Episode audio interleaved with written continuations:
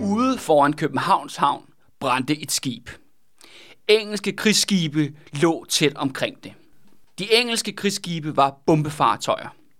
Med et fingerknips kunne britterne dræbe tusindvis af mennesker og ligge København i ruiner.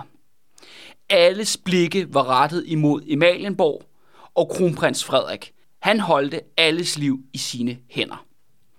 På Malenborg var der krise. I et rum sad de britiske forhandlere og ventede på svar. I det andet rum sad det danske statsråd. Ernst Schimmelmann og Christian Revenlov var ude af sig selv. De var på panikkens rand. Kronprins Frederik lyttede ikke længere til fornuft. Han lyttede nu kun til de røde fjer. Og Frederik havde besluttet, at han alene vidste bedst. Og han havde besluttet at ofre København og dens 100.000 indbyggere.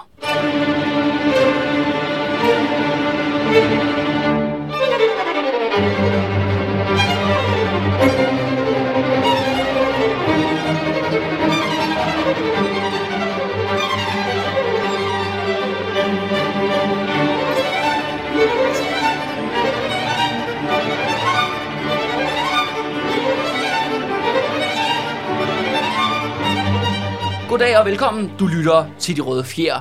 Og uh, this is it, Andreas Nørgaard. Det her, det er vi om sider nået frem til en af de helt store, episke slag eller begivenheder i Danmarks historie. Netop slaget på redden. Fedt. Jeg har glædet mig til det her. Yes. Det er jo lidt... Øh, Det er et højdepunkt. Klimaks. Ja, klimaks. af det, har bygget op til. Og uh, nu kan uh, simpelthen uh, Englandskrigene begynde. Og den anden ting er også, at vores serie om den røde fjer, Frederik den 6. og hans mænd, den serien går nu ind i sin anden halvdel. Ja, og, Sin krigsdel, kan man sige. Ikke? Så vi har haft den første halvdel indtil videre, der har været opbygning dertil. Beskrivelse, hvordan at de her... Det danske-norske imperium. det danske norske imperie, hvordan at de her, øh, hvad skal man sige, de her sygdomstegn ligesom er snedet længere og længere ind i øh, magtens korridorer, og, øh, og den her elite omkring kongehuset og hans folk, som er blevet mere og mere øh, kortsigtet. I, Og grådige, Og grådige, ja. Hvordan det ligesom er bygget op til den her konfrontation nu, der kommer til at ske mellem det dansk-norske imperie og så det britiske imperie. Ja, som er virkelig Davids kamp mod Goliath i forhold til, til størrelse og, øh, og, militær, og militære kundskaber. Og den her episode i dag, den handler om optakten til slaget på redden. Så, nu tager vi ligesom... Så vi, vi, det er ikke fordi, vi kommer til at diskutere selve slaget i det her afsnit. Nej, det bliver først i næste afsnit. Men nu okay. Tegner vi ligesom linjerne op, fordi det her, det er altså en af de absolut kæmpe store slag i Danmarks historie. Og jeg tænker også bare, Andreas, hvad har du, du må næsten have hørt om slaget på redden før. Ja, ja, jeg har, jeg har hørt navnet, men Ja. altså, det er ikke fordi, og jeg ved, at, øh, at det er noget med, at den danske flåde bliver øh, halvt brændt, halvt erobret, øh, taget til fange, eller hvad man skal sige, af den britiske øh, flåde. Men det er ikke fordi, jeg ved så meget andet om det, end det. Nej, og nej. det ligesom er sådan et, et det, det kan sammenlignes lidt med, hvad nu den hedder, den der øh, slaget ved, øh, nede i Sønderjylland, det der ved... Øh, Øh, 1864 dybelt. ja, med ja. 18, 1864 Ja, så du tænker sådan, slaget på redden, dybel, altså det er nogle af Ja, de store slag, ikke? Præcis, altså, det er ja. de der hvor, kan man sige, kæmpe nederlag i Danmarks historie, hvor de virkelig har øh, været et, et vendepunkt i forhold til, øh, til Danmarks historiens udvikling. Ja, og det er jo ikke helt forkert. så det er et meget godt udgangspunkt øh, at, at at have, Andreas. Og det er sådan den ene side, vi skal nå i dag. Det andet er så også, at øh, vi når faktisk til på sin vis afslutningen på Frederiks rejse. Mm-hmm. Altså Frederiks, øh, altså Frederik den 6., kronprins Frederik stadigvæk her i 1801. Altså hans, hans øh, rejse, som han begyndte jo som dreng i buret, og nu ender han som den her diktator, som vi har kaldt den røde fjer, på baggrund af hans entourage, der blev kaldt de røde fjer, men som jo indirekte er jo en kritik af Frederik. Mm. Og det er det, han bliver i dag. I dag, der bliver han den røde fjer i dagens episode. Og øh, det grinerne er, at øh, Jens Engberg, som er ham, der har skrevet hovedbiografien om Frederik, øh, og han siger netop i, i netop den her periode, her hvor Englandskrigene går i gang, hvor Danmark bliver hivet ind i den her verdenskrig, øh, og den her globale øh, konflikt imellem det franske og det britiske imperium, og russerne og alle mulige andre, det er, at han beskriver faktisk øh, Frederik som om, at han lidt er Adolf Hitler i førerbunkeren Mm-hmm. i 2. verdenskrigs sidste dage, hvor Hitler han sidder nede under et brændende Berlin, der er blevet bumpet ned til sokkerholderne, og hvor han bliver mere og mere skør og kun omgiver sig med spytslikker og yes-men og, øh, og lever fuldstændig i fantasiverden, hvor han flytter rundt på spøgelseshære, Regimenter, der ikke er der. Ja, som Ja. ikke findes mere, imens at fjenden sådan sætter i gang med at banke døren ned udenfor. Mm. Og ved du hvad, jeg synes ikke, at analogien er helt forkert. Okay. Andreas. Jeg synes faktisk, det er meget passende. Altså, ja, nu har man jo sådan, at det er jo en af de nemmeste trick inden for historikere, altid at sammenligne alting med 2. verdenskrig, eller sammenligne alle, alle diktatorer med Adolf Hitler. Ja, jeg skulle lige sige, jeg synes, det er, jeg synes man det, hørt de der sammenligninger ja, det er noget af det mest banale, og, og folk gør det hele tiden. Nu gør folk det for eksempel også med Putin, for eksempel. Ikke? Ja, ja. Sådan Adolf Hitler og sådan noget. Men lige det her, altså ikke Altså problemet er, at jeg har lyst til at sige, at uh, Adolf Hitler var nærmest mere kompetent, end Frederik nogensinde var. I hvert fald på nogle perioder i sit liv. Men den her analogien om den her skøre diktator, der sidder nede under sin brændende hovedstad og flytter rundt på fantasier, den rammer sgu meget godt. Mm. I forhold til det her med, uh, med Frederik. Okay. Du mener, det er, at det er, det er det, vi er endt i nu på det Ja, tidspunkt? jeg kan i hvert fald godt se det her billede for mig. Mm. Altså den her metafor, ikke? eller den her sammenligning mm. med, uh, med Hitler, selvom den er, den er tyndsligt. Øh, og det er jo også her, den her episode, Andreas, det er også her, hvor at kollisionen bliver væltet af pinden. Okay. Vores kollision, som har været med for os, ja, siden, næsten siden starten, netop i form af Andreas Bernstoff, Ernst Schillemann og Christian, Christian Rabenlov, Frederik de König og Niels Ryberg. Ja. De mister simpelthen magten. Og de mister magten i, de er dem, der har siddet tungt på statsrådet, dem, der har siddet tungt på indercirklen af den danske regering. De taber nu, først og fremmest til Frederik, men hvem er det, det Frederik sætter i stedet for dem? Det bliver de røde fjer. Det bliver hans øh, officervenner. I, hans officervenner. Og ja. først og fremmest en mand, der hedder Frans Bylov, mm-hmm. som jeg nævnte i sidste et par episoder siden, tror jeg nok, i øh, ja, Pøbelens Frede. Det, det er godt pas. Ja. ja. Og, det her, og de her, de røde fjer, som er den her gruppe af unge officerer rundt om Frederik 6., som er ligesom et, øh, et, ja, det er dårligt selskab, ikke? Det er sådan et, det er, det er Frederik, han finder ind, han, han finder jo frem til de her folk igennem alle sine, sine besættelser af militærlivet, ikke? Han er hele tiden på manøvrer, han er hele tiden ude i felten, og så finder han frem med andre officerer på sin egen alder. Og de her folk, de bekræfter Frederik i, at han er en stor militær herfører, ikke? Mm. Så det er sådan en ultimativ yes-man. Ja, ja. De er de ultimative spytslægger, ikke? Og de bliver jo så forfremmet, fordi de bliver Frederiks venner. Samtidig skaber de også et fællesskab omkring Frederik, hvor de går på druk, og de... Øh, og mobber hans far. Ja, mobber hans far, men også at hænge ud altså sammen med prostitueret. Skaffer, mm. at Frederik elsker inder og sådan noget. Det kommer vi ind på lidt senere på en anden tidspunkt med Frederiks elsker inder. Men det er blandt andet dem, der sørger for at skaffe de der damer til ham og sådan noget. Okay. Så de skaber sådan et, øh, hvad skal vi kalde det, toxic øh, masculinity øh, altså det lyder som om, at de er sådan lidt øh, sådan fixer for ham på en eller anden måde. Det, ja, men, men det er også først og fremmest, at det er mænd, som er, øh, de er interesserede i at lave deres egen karriere, de er interesserede i at skaffe penge til dem selv. Men ingen af dem har niveauet eller kompetencerne, som koalitionen har. Nej, så det, det, der med, så det der med, at de kan ikke gøre det på baggrund af deres egen øh, hvad skal man sige, kundskaber. Handels, ja, handelsvirksomhed eller så plantage. Det, så det, det er kun ved at, øh, at slække røv på Frederik og få de privilegier, det medfører, at de ja. ligesom kan komme stige i den øh, sociale rangstige. Og det er også en anden ting, jeg kommer til at tænke over, fordi nu har vi opereret faktisk, vi har opereret med tre forskellige, det man kalder kammerillere inde ved hoffet. Ikke? Vi har opereret med selvfølgelig koalitionen, og nu de røde fjer, men vi har faktisk også talt om, uh, undskyld, om uh, Ove Høgh Guldberg, dengang enkedronningen. Ja, enkedronningen med ja, det, ja, som jo kan man lidt kalde det Danskerpartiet, kan man måske kalde dem, fordi de var sådan, kørt sådan pro-dansk politik. Ja, eller i hvert fald sådan, de virker som om, de var sådan pro-dansk øh, aristokrati, adelagtige. Ja, ja, på den måde. Ja. Men det skal siges, at med 1700-tallets begyndelse, og i takt med, at kongerne bliver mere og mere indavlet og dulige, så er det netop de her klikker af kollusionen, eller af de røde fjer, som netop tager magten. Men det interessante er, når vi nu kommer her til Englandskrigene, det er, at de røde fjer bliver de sidste. Mm. Og det er derfor, det er relevant. Hvor skal sige, de kommer, bare for at sige, de kommer ud af en lang historisk proces, som er foregået i omkring små 100 år igennem 1700-tallet omkring enevældens indre ja. magtcirkler hoffet. Så, så hvor et forskellige magtcirkler inden blandt kongehuset ligesom regerer i, i, igennem kongen. Ja, igennem kongen, ja, ja, ja, i skyggerne, men også ved at sætte sig på statsapparatet ja. og, og handlen, økonomien og så videre. Men nu får det sin afslutning. Mm, de bliver det sidste. De bliver det sidste, ikke? Og så kommer der noget andet bag. Og det, yes. det snakker vi først om, når det bliver relevant. Ja, at for det første, at de røde fjer er jo netop ikke en kompetent magtklikke. Det er ikke nogen øh, kompetente politiske aktører. Og det er også det der, hele det her setup, og det her, hvor vi står i den her vanvittige situation, hvor britterne truer med simpelthen at jævne København med jorden og dræbe 100.000 vis af mennesker, der bor i den her by, og flåden, og dermed knuse hele det danske norske imperium. Det er ikke de røde fjer, der har sat Danmark op til det her. Det er koalitionen. Mm. Det er koalitionen, der på sin vis har skabt den røde fjer. De har skabt Frederik. De har i hvert fald sat ham i en position, eller de har ladet ham komme i en position, hvor at han kan tage magten. Og var det ikke også dem, der øh, kubbede sig til magten ved at ligesom øh, opildne Frederik til at tage magten i første omgang. Jo, lige præcis. Og de har jo støttet op om det hele vejen. Og det har noget at gøre med, at de har følt, at de netop har kunne kontrollere Frederik, så længe de havde Andreas Bernstoff ved ja. roret. Den Ja. kompetente politiker, Andreas Og Bernstorff. også, øh, hvad hedder det, Johan Bylov har vel også været en fornuftens stemme. Ja, men som du kan huske, i Pøblens vrede, så røg jo Johan Bylov jo internt i eksil Præcis. på, øh, på Fyn, og der kommer han sådan til, til at være til, ja, til og med seriens slutning. Ikke? Mm. Men det, der er afgørende er, at de, koalitionen synes jo, det går jo skide godt. Ikke? De tjener alle de her penge, og de har faktisk ønsket kun om at få mere og mere. Altså de, deres grådighed løber af med dem. Og, men det, der har ligesom været en check and balance, den, der har været den rationelle mand i lokalet, er An- Andreas Bernstoff, øh, han dør i 1797 okay. Okay. af sygdom.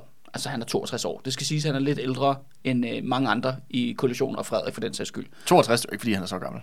Nej, men det er gammelt i 1700-tallet, ikke? Ja, okay. så er Ja, ja, ja. ja. grand old man. Og, øh, og det betyder øh, så, at det ændrer øh, fuldstændig øh, magtdynamikken internt i statsrådet. Og det der første er, der sker, er nu, hvor han er væk, og han har været den der fornuftens stemme, også om at det der med at have et fornuftigt forhold til britterne. Mm. I forhold til, at man har et globalt koloniimperium, hvem vil hersker verdenshavene? Det gør britterne. Mm. Så man, man kan ikke komme udenom. Nej, nej, det er jo nødvendigt at have et, et tilnærmelsesvis øh, to, Fornuftigt to, for- tåligt Ja, forhold. to, tåligt forhold til dem. Ja. Øh, så nu er der ligesom fri passage. Og det, der så sker, er netop, at resten af koalitionen, dem der er tilbage, altså især i form af Ernst Schimmelmann, Christian Revelov, Frederik de König og Ryberg, de lægger simpelthen øh, pres på Frederik om, at de skal ændre udenrigspolitik. Mhm. At det, man skal gå fra, at, øh, at så længe at Bernstoff var i live, der havde ført man det, der hed defensiv neutralitet, hvor nu vil de have en offensiv neutralitet. Og, og hvad er forskellen på en defensiv neutralitet, og, en, Neutralitet, og en offensiv ja. neutralitet? Ja, forskellen er, at vi har talt om det rigtig meget i løbet af den her serie. Det er også derfor, vi har haft det her lange øh, hvad hedder det, forspil. Det er jo, at vi har nævnt igen og igen, at der er jo de her sammenstød ude i koloniimperiet med britterne og dansk, og dansk nordmændene rundt omkring i verden. Men det, der er sket hver gang, det er faktisk, at vi har vist, det har vist sig, at britterne har faktisk været enormt large, synes jeg. Jeg synes, hold da op, hvor britterne faktisk har været villige til at se i fingrene Igennem fingrene? igennem fingrene med rigtig, rigtig meget. Og hver eneste gang, jamen, så har man haft en eller anden form for, ja, tit nogle militære sammenstød med skibe, eller mænd, eller ude i kolonierne, eller hvad det kan være, handelsinteresser, der ligesom har krydset hinanden. Jamen, så har man danskerne skudt først ofte, og hvor britterne så har trukket sig, og så har britterne kommet bagefter, talt med Andreas Bernstoff, og sagt, at det er også for dårligt. Og så siger Andrea- Andreas Bernstoff, at det er vi ked af. Ja. Så er han ligesom, okay, og så, for, og ligesom så tilbage til normalen. Men nu er forskellen er, at man siger, at nu skal danske krigsskib, den danske flåde, den skal sættes ind til at, ligesom at øh, forsvare imperiets interesser globalt. Ja. Det vil sige, at britterne har ingen tilladelse mere til at stoppe danske skibe, eller stoppe, hvad danskerne har gang i. Fordi... Havde, det havde de før. Det, jamen, jeg kan man sige, jamen det, øh, det gjorde de jo i praksis. Der førte jo til de her incident. Hver gang at dansker, øh, danskerne gik for langt, så kom den britiske hammer, men så altid endte det med, at man ligesom, at man sagde undskyld i København, mm. og så fortsætter man. Nu gør man det endnu værre ved, at man netop siger, jamen den her gang sender vi bare, vi åbenlyst sender vores kæmpe flåde ud på verdenshavene for at forsvare danske interesser, og vi kommer ikke til at back down. Vi kommer ikke til at sige undskyld, vi kommer tværtimod til at skyde først Okay. hvis, der er, hvis britterne prøver at blande sig i noget af det, vi har gang i. Ja. Men som vi allerede har brugt lang tid på at beskrive jo, så er rigtig mange af de her danske handelsinteresser og plantageøkonomien og alt det andet, jo rettet, altså det, den her politik, den her politik, som skaffer kollisionen af alle deres penge og deres paladser i København, der- er, er udover selvfølgelig alle offrene i form af slaver og andre, som lider under det, så er de her øh, økonomiske interesser først og fremmest vendt mod britterne. Det er britterne, der taber på det her. Fordi det er en måde Ja, det er på, bekost, på bekostning af dem. ja, øh, af britiske interesser og, øh, og politik. Og det er det, den offensive neutralitet betyder. Okay.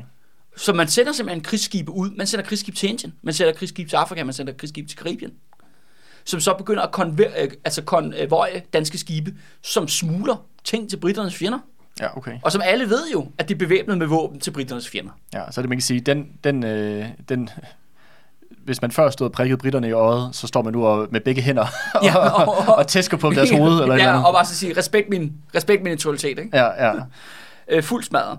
Og det er simpelthen, Schimmel- Schimmelmann han kører det her igennem over for Frederik, ved at sige, jamen, om det handler jo om Dannebrugs ære, læs, det handler om dig, Frederik. Fordi at Frederik ser jo sig selv som staten. Mm. Som det er også stats- det, vi snakkede om Ja. ja. før med det der med, hvordan, hvor han blev, tog det meget, meget seriøst, øh, når der var noget som helst kritik af staten, øh, Ja. ja. myndighederne eller andet, fordi at det er jo ham, der er toppen af kransekagen. Altså, lige han er præcis. symbolet på staten. Og det taler jo direkte ned i Frederik. Og derfor skifter han politik. Men det, det er så det, Ernst Schimmelmann og de andre koalitioner ikke har forstået. At nu har Frederik ligesom besluttet sig for, at nu er han den her person, der skal forsvare de her danske handelsinteresser, det danske flag ud over hele kloden, og han kommer ikke til at back down. Mm. Og det er også det der med, at der er et element af madman i Frederik. Ja. Altså det der med, at han er så vanvittigt stedig på sådan en robotagtig måde. Og også det der med, at han mangler, han mangler simpelthen social forståelse eller menneskelighed, har jeg lyst til at sige. Altså fordi det kommer til at vise sig, at han er villig til at ofre 100.000. ja, altså Københavns indbygger. Ja, netop i næste episode. ja. Altså det er det, der er på spil. Ja. Altså, for, netop fordi det handler om hans... Ære. Ja. Altså så det er jo det værste, man kender fra diktator, ala Adolf Hitler for eksempel. Mm. Men, øh, men ja, jamen, det, det, det passer også meget godt på den karakter, vi har beskrevet de sidste mange afsnit. Både helt tilbage fra hans barndom jo, med hvordan at, at det jo selvfølgelig... øh, Man bliver måske lidt Men forstår godt, hvor det kommer fra, Det ikke? er det, og, men, og, men også bare de, øh, når vi har snakket om, hvordan han behandler de der øh, soldater, der står og eksercerer på, øh, på, hvad hedder det, på pladsen ude foran Christiansborg, øh, og hvordan at han, øh, han behandler hans familiemedlemmer, altså hans søster der, han sender i øh, gifter væk til en, hun hader. Altså, der, er Ja. mange, der er mange episoder af hans liv, som, jeg, som vi beskrev, som jeg synes også maler et billede af en, en mand, som er noget sådan følelsesmæssigt afstumpet, Ja. og måske ikke rigtig øh, i forbindelse med virkeligheden, eller i hvert fald lader sig rive med Ja. af, af, og influere af folk, der, øh, der, der prøver at påvirke ham. Ja. Og det er jo så det, koalitionen har gjort. Eller i hvert fald ikke, ikke Andreas Bernstof, men de andre. Ja. De har gjort, det er, at de har, de har øh, strøget ham ved hårene. De har talt til hans ego. De har sat ham i position på grund af den her enevældige stat og magtapparat, at det er i sidste ende hans beslutning, hvad der kommer til at ske. Og det bliver katastrofalt for dem alle sammen. Men det er bare vigtigt at forstå, at det er dem selv, der har bedt om det her. Mm. Det er dem selv, der har skabt det her monster. Det er de her dansk-tyske adelsfolk, handelsfolk, grådighed, at deres villighed til profit gør simpelthen, at 100.000 vis af mennesker kommer til at dø. Og vi mister Norge, og imperiet går under, ikke? Mm. Og vi bliver det her lille lortland i dag. Alt for, at de kunne have sorte mennesker til at servere kaffe for dem i deres pause. Ikke? Altså det har jeg lyst til at sige. Det er også derfor, det, det er en historie om det der med, hvad, hvad, hvad penge kan gøre ved folk. Ikke? Hvad de er villige til at, at gøre netop for, at- for at tjene de her penge. Og hvor u, uudsigtede konsekvenser. Mm. For de tænker, når hvis vi bare sætter Frederik ind på sådan en offensiv politik, så kan vi kun tjene flere penge. Fordi det er jo klart, at når vi, nærmer, når vi krydser år 1800-1801, britterne er mega presset af Napoleon og amerikanerne og alt muligt andet, der foregår øh, globalt set. Så de ser det jo bare som en mulighed for at stikke den der kniv, de allerede har i britternes kød, længere ind og dreje den rundt, for at få så meget mælk og honning, som de overhovedet kan ud af dem. Men den her gang kunne de for langt, fordi britterne, har, synes jeg, har været large, har været til at tale med i løbet af hele det her forløb, men nu, selv nu har de fandme fået nok. Ja, Ikke? det er noget smerte til os. De er noget smertesærligt, fordi de kan ikke tåle at blive udfordret ude i det åbne. Mm. En ting er, at hvis danskerne plukker et eller andet et britisk øh, krigsskib, måske lidt med en fejl nede omkring i øh, det indiske ocean eller Ja, ja. ja. eller andet, de er ligeglade med de sømænds liv eller soldaters liv. Det kan de godt overleve. Men hvis man går ud i en offensiv politik og provokerer britternes ret til søherredømme over verdenshavene, Mm. så er det altså noget andet. Ja. Så, så, er, så stiller man en samme position, som Frankrig, Frankrigs position igennem hele perioden har været. Mm. Netop at have været Åben konfrontation. åben konvention, den åbne rival, ikke? Ja. Og men det, er, det passer også, nu tænker jeg på Napoleons krigene, at, øh, at Danmark også allierer sig med Napoleon. Og det revolutionære Frankrig, eller Ja. post-revolutionære Frankrig, vi kalder det, men det republi- republikanske Frankrig. Øhm, Og det er først faktisk Napoleons Frankrig. okay, det Ja, er først ja. Napoleons Frankrig. Ja. Men det er bare også for at sige det der med, at, øh, at, at på den måde så øh, passer det også meget godt i forhold til, at, at Danmark også vælger side i forhold til, at det ikke er Storbritannien, Danmark, øh, at det er ligesom, det virker til, at i, København, der bliver Storbritannien set som en rival, som man skal prøve at be, berige sig på bekostning af, Ja. hvor at Frankrig, altså Storbritanniens rival, er en allieret, man kan alliere sig med. Altså. Så jeg forstår godt, at Storbritannien også øh, har, et, øh, har et lidt øh, dårligt øje til Ja. Danmark. Det er også lidt, jeg vil så sige, det er en af de, altså det er jo en af de krige, øh, som Danmark mest har bedt om. Hvor man, altså man har virkelig stukket øh, næsen langt frem i lang tid og været super provokerende. Og så om sider bliver man slået, ikke? Mm, hvor man hugger, hugger tuden. Jeg hugget tuden, og jeg er bare sådan, ja, yeah, no surprise, shit Sherlock, ikke? Altså det, mm. det er jo selvfølgelig what's bound to happen med den her øh, form for osteklokke, man har levet i, ikke? Og ikke har troet, at man bare kan fortsætte, og man kunne fortsætte i rigtig, rigtig lang tid ned ad det her spor, men nu får det altså sin afslutning.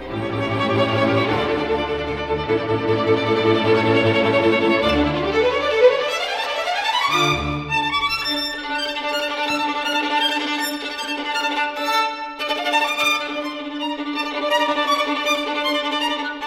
Og de her konvojer, de her danske krigsskibe, de bliver altså sendt ud til alle de danske kolonier over hele, hele verden. Og allerede for året 1798 til 1799, altså hen over sådan et års tid, der har vi allerede otte episoder, hvor at danske krigsskib støder sammen med britiske krigsskib. Men alle otte gange, der trækker britterne sig hver gang. Okay. Fordi man skal huske på, at britterne er lidt the good guys ja, det- I, i det- den her konflikt. Ikke? De prøver ligesom at øh, De, nedskalere. de prøver det, eskalerer hele Ja. tiden. De bliver sådan, jamen hvad, altså Danmark er en neutral stat, og, og de vil jo bare handle og sådan noget. Altså der er jo ingen grund til, at uh, Storbritannien har rigelige fjender, som der er i, i øjeblikket, så, altså, så de prøver hele tiden at finde en løsning. Men det bliver simpelthen ved med at presse citronen, og til sidst, når man bliver ved med at presse på, jamen så skal det jo også gå galt. Men når du siger det der med, at de bliver, ved- at Danmark provokerer, hvad, altså hvordan er det, er det fordi, de sejler op til britterne og øh, skyder sådan varselsskud af, eller hvad er det, de gør? Jamen det der for eksempel, nu, der hvor der første gang kommer til tab af menneskeliv, ikke? det er, at der kommer en incident omkring et dansk krigsskib, der hedder Havfruen, Mm-hmm. som uh, sejler en konvoj igennem Middelhavet, hvor de bliver stoppet ved Gibraltar. Mm. Og det er sådan her, at britterne, de klemmer over den her øje, øh, ja, altså de kontrollerer havene. Man må handle lige så meget, man vil, med, al, altså med, med, med alle mulige forskellige nationer. De eneste siger, man må bare ikke føre krigsprodukter til øh, Storbritanniens fjender. Ja, Altså mest i form, øh, form af Frankrig, Frankrig, Frankrig ja. og senere Spanien og en masse andre stater. og Storbritannien, og jeg var USA. Ja, USA, ikke? Så, så derfor siger de, jamen de kommer ombord for ligesom at tjekke, om der er de her øh, fornødenheder. Og det er de gjort hele vejen. Og det har danskerne også ladet dem gøre, fordi man ligesom, okay, britterne er den stærkeste flådemagt i verden. Mm. Øhm, og så Der er ikke så meget rafle om. der er ikke så meget rafle om, men nu sætter man simpelthen våben ind mod dem. Så det, der sker, er, at øh, britterne, de samler, og det skulle sige, der ligger en kæmpe britisk flåde i Gibraltar, strædet ved Gibraltar-basen.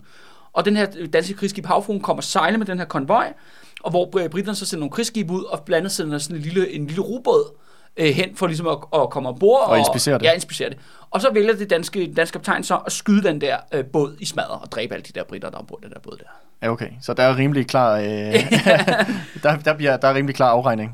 Der er rimelig klar afregning. Men selv på trods af det, så bakker britterne ned bagefter Nå, og lader konvojen gå. Okay. På trods af, og det er jo hele den britiske storflåde i Middelhavet, der står og kigger på det her. Ja, ja. Men de er sådan, nej. Ikke? Det er britterne, the good guys, ikke? Men så til sidst, i år 1800, der har vi det, der hedder Freja-affæren, som bliver officielt starten på slædepareden. Hvor at det er så en, øh, ja, et krigsskib, der hedder Freja, en fregat, der hedder Freja, som Det er sejler, dansk, dansk skib. det er et dansk skib, der sejler igennem den engelske kanal Mm-hmm. med seks skibe i konvoj. Det her skib bliver så øh, øh, præget igen, men den her gang er britterne efter det, der skete nede ved Gibraltarstrædet, så sender de altså fem engelske krigsskibe ud. Så, nu, så du har nu det der Freja med yderligere seks skibe, så det er syv danske skibe, og nu kommer der så fem britiske skibe. Ja, krigsskibe. Okay, ja. Og de her krigsskibe, de ligger så rundt om den der Freja, den her fregat. Og de siger, nu spørger vi pænt. Fire-fem gange. Men så spørger vi heller ikke mere. Nej. Om vi ikke må have lov til at, at inspicere, hvad I har ombord i den her konvoj. Hvor efter at den danske kaptajn, han åbner ild Mm. mod fem britiske krigsskibe. Og det kan jo kun gå godt. Det, nej, det kunne ikke Altså, det er jo, det er jo også, forstår man, det er jo også en, altså, det er jo også en destruktiv selvmord, Ja, ja, det virker, det virker det der til. Og- Det virker som om, at det er sådan, du, øh, som om, at du søger en, en konfrontation aktivt. Det er jo det. Ja. Altså, hvordan skal man ellers kunne fortolke det her? Også Ja. når, og, øh, når man er så meget undertalt, der er jo ikke på nogen som helst måde, at, den er, at, at øh, Freja kan kæmpe sig igennem Mm. den øh, britiske kanal, den Nej. engelske kanal, hvis britterne ikke ønsker det. Nej, nej. Det siger jo sig selv. Fem britiske krigsskibe ligger med kanonerne peget mod dig. Og hvad gør de så? Jamen, så åbner de ild. Mm. Øh, Freja har kun én dræbt og fem såret. Britterne har fire dræbt og fire såret. Men det fører simpelthen til, at de, altså, efter den indledende skud, så stopper, stopper kampen. Freja overgiver sig med den her konvoj. Og det gør jo så, at nu kan britterne ikke ignorere Dan- Danmark-Norge mere. Altså efter den her, lige ude for deres egen, eget land, ikke? Mm. ude for en, Ja, ja, tæt på London. det er da en åben, øh, åben provokation. Åben proportion. Nu bliver de nødt til at handle. Så de sender simpelthen et ildbud afsted til Østersøen. Og der er det sådan her, at De sender hvad for noget? et ildbud, Hvad er det? ja, det er en hurtig båd. En hurtig båd, som skal sejle til Helsingør. Okay. som et britisk, altså hurtigtgående, et mindre britisk krigsskib. Fordi det er sådan her, at ved Helsingør jo, som er jo indgangen til Øresund, Mm-hmm. der ligger der altid rigtig, rigtig mange øh, skibe, handelsskibe, men der ligger også rigtig mange krigsskibe, fordi britterne har store interesser i Østersøen. Og der kan den her øh, ildbud simpelthen hurtigt samle 18 britiske krigsskibe, Som, altså, så, så som stor... tilfældigvis var på vej op igennem Øresund. Okay. Fordi der er mega meget trafik. Det er en kæmpe Hvad- stor hvad- international handelsvej. Hvad, hvad er det, øh, britterne render rundt og laver i Østersøen? Jamen altså, de er, der er jo noget med nogle russere og nogle tyskere og hvad, øh, hvad det ellers skal. er. Det er fordi, at det er sådan her, at Rusland og Østeuropa generelt set, det er der, at øh, britterne køber rigtig, rigtig meget træ til deres flåde. Mm. Og alle mulige sådan naturprodukter forskellige. Så de er meget sådan, Napoleon må sat med ikke lukke forbindelsen af til Øst- Østersøen. Okay. Så, der, så derfor er der forskellige britiske øh, krigsskibe, og de sejler også i konvoj, skal det siges. Ja. Fordi at der er rigtig mange franske pirater Okay. i omløb. Så det er derfor, de er... Og så og så kan man sige, ja, det er jo ligesom i dag, når Danmark sender random krigsskibe ned til... Guinea-bugten, Ja. Guinea-bugten, ikke? Ja. Det er jo lidt det samme, de har gang i her, ikke? For at beskytte deres egne interesser. Ja. Men, men simpelthen, altså de kan simpelthen samle hurtigt 18 krigsskibe i sådan en uh, spontan britisk flåde, og hvorfra at ni er linjeskibe. Og hvad er et linjeskib? Lin, et linjeskib, Andreas, er øh, datidens supervåben. Okay. Det kan nærmest ikke blive større Nej. i starten af 1800-tallet, 1700-tallet. Det er jo sådan et, tit et, øh, et krigsskib med enten tre eller fire kanondæk, Mm-hmm. Og når og med omkring 400 mand. ombord. Okay, det er godt nok mange. Og det gør også, at der går helt op til 800 mand. Altså Okay. alt efter, der Hold findes op. mange forskellige sådan størrelser af linjeskibe, ikke? Ja. Det er kæmpe store flydende fæstninger Ja, af træ og krudt og kugler, ikke? ja. Jeg så her den anden dag på, øh, det er selvfølgelig et, et andet skib, men jeg så her den anden dag sådan et billede på nettet af det der øh, svenske øh, skib fra 1700-tallet, eller Er det der- 1600-tallet. Ja, 1600-tallet. Det er Som- Gustav Vasa, der jeg Ja. har på museum. Ja. Ja, som der jo øh, sank ud fra... Øh, ja, fordi ja, det var bygget dårligt. det var nemlig bygget for højt, tror jeg, Ja, var ja, der sådan noget, ja. og tungt, men, øh, men jeg forestiller mig lidt sådan en form for skibe, fordi der, Ja. der, der, der kan du nemlig også tydeligt se de der dæk med de der kanoner, der ligesom... Bortset fra, øh, de her linjeskibe er meget, meget større end det der. okay, Gustav så det er endnu, endnu større. Det er endnu større. Det er okay. kæmpestort, ikke? Og de, ja, og de her linjeskib, det kan ikke blive større. Nej. Et, altså, det er tidens supervåben. Og det er jo det britternes claim to fame. Det er deres verdensherredømme. Det er bundet i de her linjeskib, og de har 150 af dem. Ja, hold da kæft. Og, og, Danmark, og Danmark har 19, Wow. og vi er nummer 3 i Ja. verden. Ja, hold da op. Der er langt op til førstepladsen. Det må man sige. Men det er bare at forstå, at, at Danmarks, Danmarks imperium er holdt sammen af 19 linjeskibe, og så en masse andre mindre skibe. Mm. Men britterne har 150 Ja. af dem her. Ja. Det Så- er et rimelig uh, ulige forhold. Ja, så det, så det der med, at de har ni, altså her i, ved Helsingør i, øh, år, i august øh, år 1800, det er en dråbe i havet Mm. i forhold til den samlede britiske krigsstyrke. Ja. Men det er altså lige, hvad de har åbenbart i Østersøsområdet på daværende tidspunkt. Ikke? Og øh, den her skibe, den samler sig spontant, og de har bare en besked om, nu sejler vi ned til København, og så snakker vi med den der skide kronprins. Mm. Og f- finde ud af, hvad fanden er det, Der foregår. der foregår i Danmark-Norge, siden de bliver ved med at provokere os. Og det er sådan her, at på den ene, øh, nogle af linjeskiben, de bliver simpelthen op ved Helsingør, og så lukker de fuldstændig Øresund af. Okay, så de En blokerer, de, magtdemonstration. de blokerer det, de øh, blokerer det farvand. Ja, de ja. blokerer øh, farvandet. Og de andre, især bombeskibe, de sejler ned til København. Og så sender de ambassadører ind, der skal forhandle. Og det skal siges her, Andreas. Fordi det bliver rigtig vigtigt i forhold til resten af serien, og sådan det militærstrategiske scenarie. Der har været en tendens til, øh, dansk historieskrivning i 1700-tallet, at man bliver ved med at øh, portrættere Frederik som en rationel aktør. Som om han ved, hvad han har gang i. Jeg synes, vi, efter nu har vi også den der episode om Tyttebergkrigen. Mm. Synes du, det virker som om, at Frederik ved, hvad han har gang i? Øh, nej, men jeg tror, at... Øh, nej, nej, det synes jeg ikke. At det virker som om, at han, øh, han ved, hvad han, er, hvad han øh, egentlig render rundt og laver. Men, øh, men det virker også som om, at han, at han selv tror det. så, hvis man kan sige det på ja, den det måde. tror jeg, det tror jeg, du ret i. Det tror jeg bestemt, du ret Altså, jeg tror ikke, at han, det virker, jeg tror ikke, han føler sig, at han er forvirret og sådan hyldet af det. Det virker som om, at han har en idé om, hvad han synes, der er op og ned, og Ja, hvis- frem og tilbage. Ja. hvis, det, hvis det giver mening. Ja, ja, ja, ja. Fordi det er sådan her, at britterne ligger nu ude foran København. Og, der, og danskerne er ikke klar. De har intet forsvar sat øh, klar whatsoever. De er fuldstændig uforberedte. Og det gør, at de her britiske bombefartøjer bombe København i grus til smad. Ja. Og en ting er, at der er 100.000 indbyggere, der kan dø. Det er så tragisk nok. Men rent statsmæssigt, militær, strategisk, hele den danske, hele imperiets centraladministration og alle de største handelshus, de er i København Mm. inden for bombernes rækkevidde. En anden ting er, at den danske flåde, samtlige 19 linjeskibe, de ligger også inde i Københavns Havn. Mm. Også inden for bombernes rækkevidde. Så hele flåden er ligesom fanget. Ja, og det er jo det der med, man kan diskutere, at København er en retarderet loka- lokation for en hovedstad, kan jeg afsløre. Det er den værste placerede hovedstad i Europa, har jeg engang læst. Og det Hvorfor, sgu- hvorfor det? Fordi vi ligger ved grænsen til et fjendtligt sindet land. Men det gjorde det ikke, at den blev grundlagt. Nej, der, der lå den men, i sø, men i år 1801, der ligger det forfærdeligt sted. Ja, ja.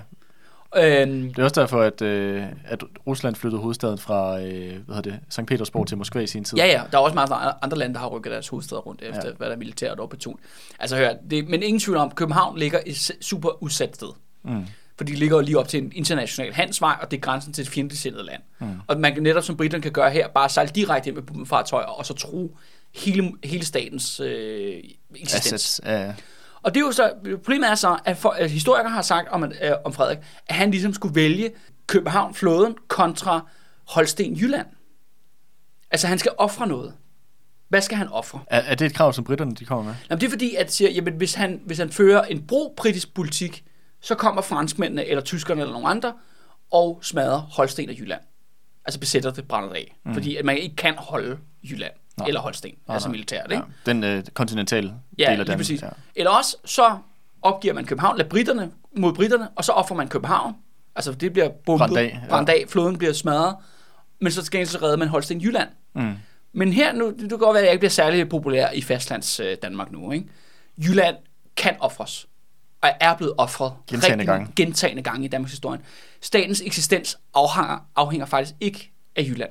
Nej, nej. Og det er jo, Det er jo hovedstaden. Ja, det er, jo, det er jo tragisk nok, kan man sige, at så alle de mennesker, der skal dø og blive slagtet i hertugdømmerne og, og Jylland osv. Og, og jeg synes også, at, som sagt, at København har en forfærdelig position, sådan rent forsvarsmæssigt, øh, militært set, men ikke desto mindre, så vil jeg sige, at det her det var et no-brainer choice. Men det, er det er så problemet med Frederik. Han vælger det andet. Som den første monark i Danmarks historie. Og det er en sigende, altså historisk parallel til det her, det var, at da Danmark var på katastrofens rand, undergangens rand i 1659, der var hele landet besat, undtagen af København. Var det da svenskerne? Ja, da svenskerne kom, ikke? Nu er det ikke, fordi det skal handle om det i dag. Men det er den interessante parallel, hvor så længe København blev holdt, så var Danmark med i kampen. Mm. Hvis København ryger, så er Danmark ude. ja. Og det Men det, det er også det, du ligesom kapper hovedet af... du kapper jo nemlig hovedet af kroppen, ikke? Ja. Og det er det her valg, Frederik, i modsætning til alle andre monarker i hans fucked up dynasti, Oldenborgene, ikke er i stand til at vælge. Mm. Og det er det, der gør, at han nok har fortjent titlen af den værste monark i Danmarks historie. Så, øh, Fordi han, ikke, fordi han er villig til at sætte statens eksistens ind. Altså han, er- han er villig til at ofre kronjuvelerne, altså det mest essentielle. Mm. Fordi det skal også siges, at hvis København ryger, så ryger Norge også. Mm. Automatisk. Og koloniimperiet ryger automatisk også. Ja. Det er det, man skal sætte op i forhold til hertugdømmerne, Holsten, Jylland. Ikke? Ja. Men, øh, men det, vil, det vil sige, at nu står britterne der med deres øh, bombebåde, eller hvad du kaldte dem, Ja, bombefartøjer. De bombefartøjer. har sådan nogle store mortergranater, de kan skyde ind over byen. Ikke? Ja, okay. Det lyder også øh, ubehageligt, Ja, hvis, man, man- hvis ja. man så sidder inde i byen. Ja. Øhm, og og det, der er nogle forhandlinger nu mellem britterne og så øh, hvad kan man sige, Frederik og hans hof. Ja. Øhm, og, prøv, og bare lige på at forklare, forklare, hvordan fungerer de her sådan, øh, forhandlinger? Jamen det jo er nu, er jo Amalienborg er jo blevet ridecentrum. Præcis. efter Københavns øh, Christiansborgs brand, som vi talte om i sidste episode. Så de sidder inde på Amalienborg, hvor at, øh, britterne, de har jo bare, altså det skal så siges, at britterne sender ikke deres A-hold i den her omgang. De har ikke nogen professionelle diplomater. Det er sådan nogle kaptajner on the spot, mm. der ligesom er blevet... Øh, Der bliver sejlet i land. Ja, ja, fordi det er jo den her spontane aktion, der starter op i Helsingør. Så de sidder sådan set, og de er så lidt utrænet hele det her øh, diplomati og forhandlinger, sidder kontra statsrådet, hvor altså selvfølgelig kronprins Frederik, ja, er den afgørende, men så sidder resten af koalitionen der også Ja. i form af øh, Ernst Schimmelmann og Christian Revendlov. Og de sidder selvfølgelig og diskuterer frem og tilbage, hvad der skal ske. Og det er så her, at Schimmelmann og Revendlov, de indser, hvad de har gjort. De, fordi de to er bare sådan, okay, vi, vi bliver nødt til at lave en aftale med britterne, vi er nødt til at back down, vi er nødt til at beskytte vores imperium, vi Men, at beskytte men hovedstaden. hvad ville en aftale med britterne indebære? Ja, britterne forlanger jo, at Danmark skal stoppe med det der pis med at angribe dem. Mm. Så, Det er ikke, det, de så forlanger. at vende tilbage til den der defensive Ja, neutralitet. ja, hvor at britterne har lov til at tjekke deres skibe, ikke? Ja. Og, de ikke, øh, og danskerne ikke åbner ild mod øh, britterne, hver gang de ser et britisk fartøj. Ikke? ja. Hvilket igen Meget er retfærdigt. en meget øh, fornuftig politik. Ikke? Ja. Og britterne beder ikke om mere. Men det er der, hvor de indser, hvor Frederik han er bare sådan, nej, det vil jeg simpelthen, ja, det vil jeg ikke finde mig i. Det er mit flag, det er mine skibe. Jeg skyder på, hvem jeg har lyst til. Ja. Og, og Schimmelmann og Remelov, de er bare sådan, han vil ikke lytte til fornuft. Og det, og det samme scenarie kommer til at udspille sig senere under slaget på redden. Og der ender det faktisk med, at Remelov, han får et nervesambrud. Mm-hmm. Han går simpelthen fuldstændig i sort. Og går i panik. Det er jo ham, der har klædt sig ud som norsk bonde og sådan noget. Og plejer Ja, ja, at hænge ud med, med Frederik, da han var dreng eller ung, ung mand. Ikke? Ja, ja. Men det er da også det der med at se alt det, de har opbygget igennem overvis brænde for Ja. øjnene af dem. Og de, og de fører faktisk begge to til, øh, øh, efter det her forløb, de bliver begge to degraderet. Okay. De mister simpelthen deres magt. Ernst Schimmelmann kommer til at være finansminister gennem hele forløbet, men han har bare ikke den samme magt mere. Nej. Det er det, med, så det er interessante med, at de har været fundamentale i rokokokubet i at sætte Frederik op som den næste enevældige konge af Danmark-Norge. Og så har de simpelthen placeret ham, og de har fået ham til at føre den politik, de, de gerne vil have. Ja, ja. Og så lige pludselig indser de, hvad de har gjort. Men så er det for sent. Mm. Så klapper fælden, Fælden, ja. og nu er det de røde fjer, som er inderkredsen omkring Frederik, Mm. og ikke koalition. Og Men- Frederik er blevet den røde fjer. Men er det, øh, er det, alle, er det de her, øh, hans øh, soldater buddies, er det dem, der blandt andet siger til Frederik, at han skal, at han, Nej, skal, ikke, de- han skal ikke back down? Det, og det er jo så det, at, at de røde fjer får jo rigtig meget beskyldning i offentligheden for alting, der går galt. Men det er altid 100% Frederiks beslutning. Mm. Frans Bülow, som den mest prominente af de her øh, røde fjer, han er ikke en person, som... Har noget at sige? Nej, han er totalt udulig. Okay. Altså, han jeg tror, han er god til at drikke og slås. Altså, det, Og det er sikkert noget, det Frederik sætter pris på. ja, ja, det er jo sådan noget, han sætter pris på. Ja. Altså, det, jeg har lyst til, at- ja, apropos Hitler-referencen, ikke? han er sådan lidt uh, Hitler, eller hvad hedder det, Frederiks uh, Wilhelm Keitel, det var, uh, hvad hedder det, den største general i de tredje rige, som var bare sådan en udulig idiot, som, hvor det var Hitler, der bestemte det hele. Men han skulle ligesom have en eller anden, som lagde kortene frem for ham, mm. og så pegede Hitler, angreb derover, angreb derover, angreb derover, ikke? Mm. Og det er jo det, Frans Bülow egentlig er. Okay. I hvert fald, når det kommer til sådan noget her. Så det, er, så det vil sige, så, så i realiteten, så det, det er Frederik, som der jo træffer de beslutninger, men det er jo også koalitionen, der har puttet Frederik i den her position, Ja. hvor det er nået hertil. Ja. Og de kan ikke ligesom trække i bremsen nu. Nej, nu er det for sent, ikke? Ja. Og det er også det der med, at i, løbet af de her ophedede diskussioner, hvor at Christian Revlov bryder grædende sammen og begynder nærmest at flygte ud af byen, pakker sit hus sammen og prøver at øh, skride, og Ernst Schimmelmann er også bare sådan, holy fuck, jeg kommer til at miste alle mine plantager, alle mine slaver og alt det andet, jeg er gang i. At, øh, altså det, at at Frederik siger de berømte ord, han bliver så meget, meget kendt for senere hen, som, øh, som konge, som diktator. Han siger det der, vi alene vide. Og hvad betyder vi alene vide? Ja, vi alene vide betyder, jeg ved bedst. Okay, så det er fordi, han, det er det royale vi. Det er altså, det royale vi, ja. Så vi alene vide, som vide, som jeg ved. Ja, og det vil sige, det er mig, han siger, jeg er staten. Ja. Det er mig, der bestemmer. Det er mig, der ved det. Og Hvad det der er kommer så i det- det her lidt old school sprog, bliver det så til vi alene vide med det ja. Ja. royale vi. Og han, bliver, han siger det her faktisk mange gange i løbet af sin regeringstid. Han bliver mest kendt for det. Han, øh, han skriver det ud offentligt i 1832. Det er jo så længe efter vores historie er slut. Men det er bare for at sige, at det er det der med, at jeg siger, at Frederiks rejse er slut nu. Fordi han bliver kendt for, at han er sådan her til den dag, han dør. Mm. I Sådan helt, 1839. øh, sådan helt, hvad hedder det, øh, med skyklapper på. Han, det er ham, der... der Det er mig, jeg ved bedst. Ja. Men som vi lige kan konkludere, så ved Frederik ikke bedst. Og selv når koalitionen, som egentlig har besluttet, at det her skulle ske, eller arbejdet for, at det her skulle ske, når de selv de indser, at de er gået galt, jamen så er der no point of no return. Fordi at det er en psycho, der sidder på bordenden, Mm. som har den sidste beslutning. Fordi det er sgu ham, der er alene hvide, Ja, ja, taler i hvert fald i sidste ende. ja. Det er hans underskrift. Ja, og det hele systemet er jo sat op omkring hans person. Det lykkedes faktisk at øh, få de der britiske, den britiske flåde til at skride igen. Og hvordan kan det være, de bare... Jamen, det er fordi, de taler jo ligesom britterne efter månen, og så underskriver man en, en aftale om, at vi lover at, at stoppe, men de her, øh, hvad hedder det, britiske admiralfolk, øh, skibsfolk, de, sådan, de øh, indser ikke rigtig, hvad de skal under på, for de opdager ikke det med fine print, hvor der står, at øh, Frederik har tænkt sig at gøre lige, hvad han har lyst til. det er, Det er noget en fodnote. Ja, ja, det er, jo, det er jo ikke sådan, det er formuleret. Men, Åh, jeg tror faktisk, men, sådan, det er men, formuleret. men, det er sådan, men det er sådan, det er. Ja. Så de tror egentlig, de har en aftale om, at nu vil Danmark back the fuck down, og så tager de, og så tager de hjem med deres skib, tager deres flåde og sejler tilbage til England. Mm. Så de tror ligesom job's done. Og så kommer de så hjem der til, Br- Stor, til London, og så finder de ud af, Der, Og- der, vi læser ikke det med småt. nej, virkelig det med småt, og så finder de faktisk ud af, at Frederik har gjort alting værre. Fordi nu bliver først Frederik rigtig aggressiv. Det han gør, er, at han sender en føler ud til Sverige, og han sender en føler øh, ud Og det, til er stadig, Rusland. og det er stadig hans, øh, hvad var det, hans onkel, der sidder som regent i Sverige. Nej, nu er det sådan her, det var Gustav 3. Han døde jo, kan du ikke huske, at han blev nakket til et maskebal? Nå jo, det er rigtigt. Men nu er det faktisk hans søn, der sidder der i stedet for. Okay. Gustav den 4. Øh, Gustav den 4. Han kommer heller ikke til at sidde, til længe skal afsløre. Det er jo det med det svenske kongehus. De kan ikke holde sig selv i live, om så, uanset hvor meget de prøver. Men på nuværende tidspunkt hedder den svenske konge Gustav 4. og han er lidt en ung fyr. Men lad os blive ved det. Han er Okay. ikke så vigtig, fordi han forsvinder lige om lidt. Okay. Kan jeg afsløre. Men han sætter bud til svenskerne, han sætter bud til russerne, og så siger han, vi skal bevæbne os sammen mod britterne. Ja, og bare lige for at opsummere. Russerne er jo Danmarks tætteste allierede på det Ja. tidspunkt.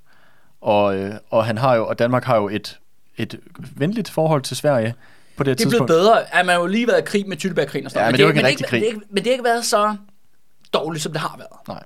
Vi er ikke i kon- konstant krig med hinanden. Nej, nej. Nej. Hvis det er succeskriteriet, kan man sige. Jamen, det er succeskriteriet. Ja, og det er en af hans, øh, hans familiemedlemmer, Ja. der sidder på, på tronen der. Ja. Så på den måde kan man sige, det er jo ikke, de virker jo ikke som om, at, det, at Danmark og Sverige er på nippet på krig hele Ja, tiden, ja, ja. som det, det, har faktisk, været før. Jeg tror faktisk, det, det er hans fætter. Jo. Ja, det må være hans- ja, ja, det må ja, være hans fætter. Er hans Ja. fætter, ikke? Ja. Og, og der er sådan her, at den russiske zar, han hedder på daværende tidspunkt Paul, det er, at Frederik giver ham netop en undskyldning for at kunne træde op mod Storbritannien. Mm. Så aftalen er, at de indgår det, der hedder, de indgår i et nyt forbund, noget, der hedder det bevæbnede, væbnede neutralitetsforbund. Og hvad er det sådan en, øh, en defensiv øh, Det- alliance? De siger, at de har jo tre flåder. Den danske er den største, mm. og så kommer svenskerne, og så kommer russerne. At de simpelthen samler de tre flåder i til en flåde. Okay. Hvis eneste formål er, at de skal sørge for, at britterne ikke fucker med deres skib. Ja. Og på sin vis er det, de er i gang med, fordi nu er der jo sådan, der er jo De, Napoleon. laver, de laver sådan en koalition. De, ja, men det man siger faktisk, at der er jo den her konflikt mellem Frankrig og Storbritannien. Ja. Så de to er, er modstandere. Men nu er det som om, der dukker en tredje modstander op. Altså en ny alliance, som hverken er sådan med franskmændene eller med britterne, og det er jo så i form af Rusland, Danmark, Norge. Nej, Sverige. Undskyld, Sverige, undskyld. Ja, men. Norge, Danmark, Danmark, Norge, Sverige, Rusland. så Rusland og Skandinavien. Ja, tak. ja, ja. Og, og, og de ligesom siger, når vi bevæbner os, og vi vil forsvare os selv. Og det er jo Ja. det der med, at vi, når vi samler de her tre flåder, jamen så er de faktisk en reel trussel mod Storbritannien. Mm. Og især i form af alle de her ressourcer i Østersøen. Jeg skulle lige til at sige, nu, hvis det er, at... Øh, Det er jo hele Østersøen, det her. Ja, det er det jo. Og også alle deres øh, træleverancer og andet til britterne, det er vel også noget, der står til at være, øh, hvad kan man sige, øh, brudt nu. Eller i Ja. hvert fald øh, ikke øh, noget, de kan vide sig sikre på. Ja. Og, øh, og den her gang, altså britterne er jo rasende. De tror, de, de tager afsted, de viser musklerne ved at flexe musklerne ved at hive nogle bombeskib ud foran København, prøver egentlig at få en eller anden form for fornuftig aftale. Det de gør, de tror, de får en aftale, som de bliver snydt på. Altså det papir, der er underskrevet ikke det værd. Kommer hjem, finder ud af, at nu har Danmark slået sig sammen med tre, to andre magter for at fuck med dem. Ja. Så nu og har dermed lavet en endnu større flåde. Nu får de simpelthen hammeren. Nu er der kun én vej. Nu smadrer vi dem, ikke? Mm. Nu laver vi simpelthen en magtdemonstration uden lige. Så det, man samler, er, at man samler 20 linjeskibe, 5 fregatter og 14 mindre krigsskibe til en flåde, der skal, ja, smadre København. Jo, nu, nu kunne jeg ikke lige øh, hurtigt øh, hovedregning i forhold til, hvor mange skibe der er. Men svarer det, er det nogenlunde øh, svarende til, hvad, hvad Danmark, Jo, Sverige det er og helt- Rusland, Rusland også kan, kan samle til Jamen, sammen? det, vil, det vil så sige, jamen, hvis de alle sammen er sammen, så er de større. Okay, End den, men det vil så sige, det her det er jo én flåde ja, af britternes 150. præcis. Sammenlignet, der har Danmark de her 19 linjeskibe, 17 fregatter og andre 33 mindre skibe. Mm. Så på papiret vil man jo kunne kæmpe lige op Mm. med britterne. Men der er nogle store forskelle. Og det er jo, at den britiske flåde er den mest professionelle i verden. Deres søfolk er professionelle soldater. Og i Danmark er det sådan her, at selvom man har 19 skibe, så er der aldrig 19 skibe i søen på samme tid. Mm. Der er kun no- et par stykker. Der er nogen, der er til reparation. Der er nogen til reparation, og det er, de ligger mere som, forstår mere, det er lidt ligesom atomvåben. Ikke? De fleste atomvåben, de ligger jo bare nede i en bunker Mm. og laver ikke noget. De samler støv. Og faktisk er de danske linjeskibe på den samme måde. Okay, de er mere afskrækkende. Ja, de ligger bare inde i Københavns Havn, og man har, så en gang imellem, så, så sætter man et op, og så samler man besætning, og så sætter man det ud og sejler til et eller andet. Ikke? Mm. Men langt de fleste, de ligger bare inde i Københavns Havn, Okay, og ligesom, ja, og venter. Ja. Ikke? Så det er mere et afskrækkelsesvåben, Ja. end det er sådan et aktivt offensivt våben. Ikke? Ja. Det er vigtigt at forstå. Og det er sådan her, at øh, det britiske parlament, de udpeger en admiral, der hedder Parker, til at lede den her øh, angrebsstyrke. Okay. Og hans ordre er, at først så tager vi til København og smadrer danskerne. Så tager vi til Karlskrona, det ligger over i Blikking, det er den svenske flådebase, smadrer vi svenskerne. Og så tager vi over til Tallinn, over i Estland, og smadrer den ru- russiske flåde. Okay, Så vi tager dem en for en. ja. Og det hele er baseret på, at man laver et lynangreb. Altså, det skal gå hurtigt. Mm. Inden de også kan nå at Ja, samle sig. fordi hvis de samler sig, så har de a fighting chance. Ja. Ja. Men de tænker, at vi kan godt individuelt smadre dem en gang. Og det, og det kan de også i hvert fald. Eller det vil ikke fuldstændig hen i vejret, at de gør det. Men hans næstkommanderende, og det er så her, Andreas, at vores historie begynder at blive fyldt med kendiser. Fordi hvem er den næstkommanderende til den her flåde? Det er selvfølgelig Lord Nelson himself. Ja. Har, Og, ved, og ved du, hvem det er, Andreas? ja, jeg har hørt om ham før. Det var ham, der, øh, det var ham, jeg troede, som der ledte den britiske styrke under slaget på redden. Det er det også. Men fortalte du ikke lige, at han var sådan næst... Jo, der er så to, og det bliver også vigtigt nemlig. Ja. Der er en fyr, der hedder Admiral Parker, som Ja. kommer til at gøre det rigtig dårligt, kan jeg afsløre. Og så er der selvfølgelig den her superkendis, en af de, nok den største admiral i verdenshistorien, øh, Horatio Nelson, Mm-hmm. som er jo på allerede på det her tidspunkt her i 1800, der er han altså en mega kendis. Og hvad siger du, hans navn er? Horatio Nelson, Horatio Nelson? ja, Okay, men han hedder bare Lord Nelson. ja. Eller Nelson blandt venner, ikke? Og han, han er kendt for, at han har øh, øh, fuldstændig smadret den franske middelhavsflåde nogle år før nede i Ægypten. Han har vundet mm-hmm. det, der hedder slaget ved Nilen. Og der, i den forbindelse har han både mistet en arm og et øje. Nå, wow. Så han er sådan en rigtig krigsveteran, rigtig søvl, ikke? Ja, ja, altså, ja. Han, slipper ikke op for boldmælk, og han er... Men øh, ældre han, ender han ikke også selv med at, at dø i et eller andet ej, slag? spoiler alert, altså. ja, han bliver dræbt nogle år senere Ja. ja. i uh, slaget ved Trafalgar, som er hans største triumf, Ja. ja. hvor han udrydder den uh, fransk-spanske flåde i 1805. Ja, og han vinder, men dør selv i Ja, øh, dør selv i slaget. kamp. Men, men nu er han på vej mod sin anden store, sit andet store slag, slaget på Reden. Mm. Så han har vundet et slag, slaget ved Nilen, mm-hmm. det er det, der har gjort ham kendt. Ja. Nu er han på vej mod slag nummer to, slaget på Reden, men han er kun næstkommanderende. Ja.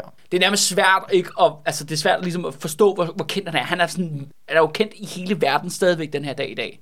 Hvis, altså Napoleon er jo også en af de mest kendte navne i verdenshistorien. Mm. Men øh, Nelson, han er der så bare på vand. Mm. Og den samme periode. Og det er jo så grineren, vil sige, han er den første af mange kendtiser, der vil nu begynde at dukke op i, øh, på vores hjemlige breddegrader, ud for den store verden.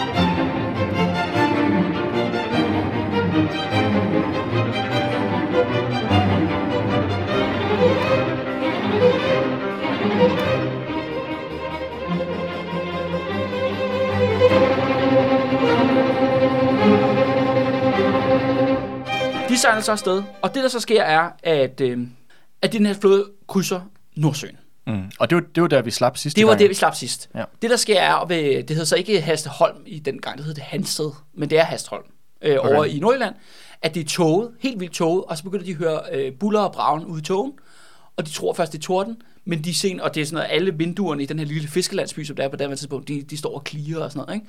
Men så tænker jeg, at det er kanonskud. Og det er fordi, at britterne er ved at sejle ind i Jylland, fordi det er så toget. Så det de gør, er, at de kommunikerer hinanden ved at skyde kanonskud. Nå, For ligesom, altså bare med løs krudt, ikke? Jo, jo. Altså for ligesom at signalere deres position. okay.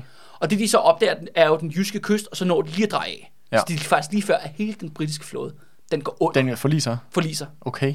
Øhm, Det havde været radikalt det der anderledes. radikalt. Men der sker faktisk noget andet, og det er jo det der med, at det her ved slaget ved redden, det er, at britterne kommer netop rigtig dårligt fra start. Men øh, jeg tænker også, Ja, jeg tænker også sådan, hvis da de havde, nu ved jeg selvfølgelig ikke helt præcis, hvordan det ser ud i kysten, lige det pågældende område der, men hvis man har været ved Vest, Vesterhavet, så er der også mange steder, der, især op der i Nordjylland, hvor du har de der store klitter, sådan sandklitter jo, hvor at hvis du sejler ind med nogle skib der, så er det jo ikke, fordi du bare lige kan redde dig, redde, redde dig ind på land. Altså, så møder du ikke bare en eller anden lækker sandstrand. men så, faktisk så sker der det i de her dage omkring den 17. marts, er, at et helt britisk linjeskib, der hedder Invincible, ironisk nok, det går ned med mand og mus. Ude ved kysten der, Ja, britterne mister 400 mand. hvad, hvad sker der? Går de på Det- land, jamen, de, er, jamen de, kan, de kan ikke se en skid. Og så stod de på, øh, øh, på en sandbank eller et eller andet, og så går hele skibet ned, og man ser ikke et øje, at de alle sammen de drukner, de skyller op på den jyske strand. Okay. Altså, så britterne kommer rigtig dårligt fra start. Og det er det, der kendetegner med hele det her forløb til slaget på redden, er, at britternes største fjende, det er nærmest elementerne. Ja. Det er naturen, det er, hav, det er have, øh, havforholdene, og det er de her kyster og de her farvande, de ikke kender. Mm. Eller de ikke kender så godt, mm. som de lokale danske nordmænd øh, gør, og svenskere gør. Mm. Og det gør, at de allerede mister 400 mand, før skruet, første kanonskud. Før, første træfning. Ja, før ja. det første skud i vrede er skudt af. Ikke? Okay. Så, så britterne, det, Ja, det er jo en dårlig start. det er en rigtig dårlig start, men stadigvæk, de har 20 af dem. Ikke? Nu har de så 19 linjeskibe. Ikke? Ja. Men de fortsætter simpelthen. Og, øh, og så er det så, at, at flåden jo så kommer ud af togen op ved Hirtshals den 19. marts. Og der ser, der bliver man så spottet, confirmed, det er den britiske flåde, der er på vej for at angribe os. Mm. Og så er det faktisk sådan her, at øh, på Danmark har lige investeret i en ny teknologi, som gør, at man faktisk kan kommunikere øh, hurtigere hen over landsdelene. Og det er noget, der hedder den optiske telegraf. Optisk, så er det en telegraf, du kan se. Ja, Okay. det er simpelthen et øh, kæmpestort øh, signalmast med flag eller sådan noget med skilt, Nå, man kan trække i, og så, kan, og så står de så inden for synsafstand af hinanden. Så hele vejen op fra Nordjylland, hen over Storebælt og til København, så er der, øh, hvad hedder det, optiske telegrafer. Nå, Det er sådan en ny teknologi, der blev udviklet under Napoleonskrigene. okay. Altså det er ikke kun Danmark, der har den, skal Nej, nej, sige, men der er mange der andre, der har den. Så det vil sige, at den besked om, at britterne er, er Ja. blevet spottet op i Nordjylland, hvor, hvor, at vi snakker vi om, at det er spørgsmål om timer, før det så kan nå til Nej, ja, København? der går eller? lige et par dage, ikke? Men, altså, okay. men, ja, men, det, men, Men at når de ikke nærmer sig at nå København inden for den tid? Nej, det der så sker er jo så, at, at de får så vide om, de kommer. Og så siger, hvad fanden gør vi? Og så siger Frederik så, vi kæmper. Og det er sådan her, at der er en, den danske admiral, den øverste danske admiral, han hedder Olfert Fischer. Mm-hmm. Og, øh, og heldigvis kan man sige for alle involverede, så er det sådan her, at flådeofficererne er faktisk rimelig kompetente i Danmark. Var det også en vigtigste del af militæret? Ja, det er 100%, men det ironiske er, at at Frederik jo og de røde fjer har jo sat sig på landmilitæret. Mm. Og det vil sige, at hele landmilitæret er jo blevet fuldstændig ødelagt af, af dem. Fordi mm. de jo ved ikke, hvad de laver. Nej, nej. De forstår at mishandle soldater og gå rundt på eksercerspladsen. Og det er Men, det.